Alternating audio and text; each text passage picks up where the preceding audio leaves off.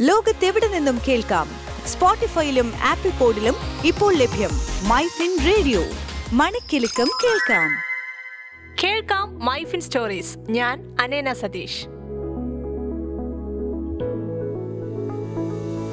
Reserve Bank of ഇന്ത്യയുടെ കണക്കുകൾ പ്രകാരം രാജ്യത്തെ ഗാർഹിക സമ്പാദ്യം പത്ത് വർഷത്തെ താഴ്ന്ന നിലയിലെത്തിയെന്നായിരുന്നു റിപ്പോർട്ട്. വിലക്കയറ്റം ഉയർന്ന പലിശ നിരക്ക് അത്യാവശ്യമില്ലാത്ത കാര്യങ്ങൾക്കായി പണം ചെലവഴിക്കുന്നതിലെ വർധന തുടങ്ങി നിരവധി കാര്യങ്ങളാണ് ഈ ഇടിവിന് കാരണമായി ആർ ബി ഐ കണ്ടെത്തിയിട്ടുള്ളത്.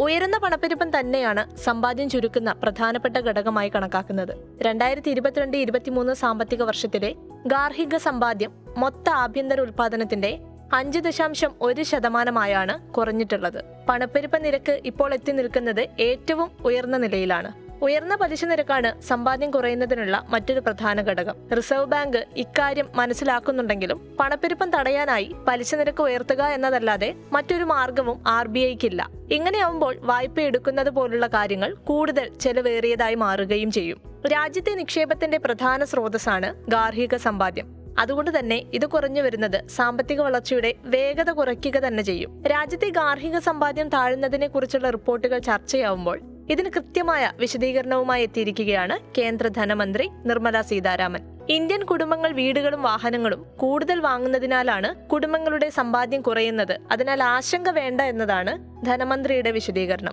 ദുരിതമല്ല ഭാവിയിലുള്ള ആത്മവിശ്വാസമാണ് ഇന്ത്യക്കാരുടെ ചെലവാക്കുന്ന രീതികളിലുള്ളത് എന്നും ധനമന്ത്രി അഭിപ്രായപ്പെട്ടു.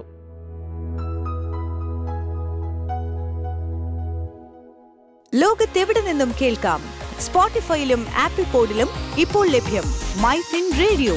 മണിക്കെലക്കം കേൾക്കാം.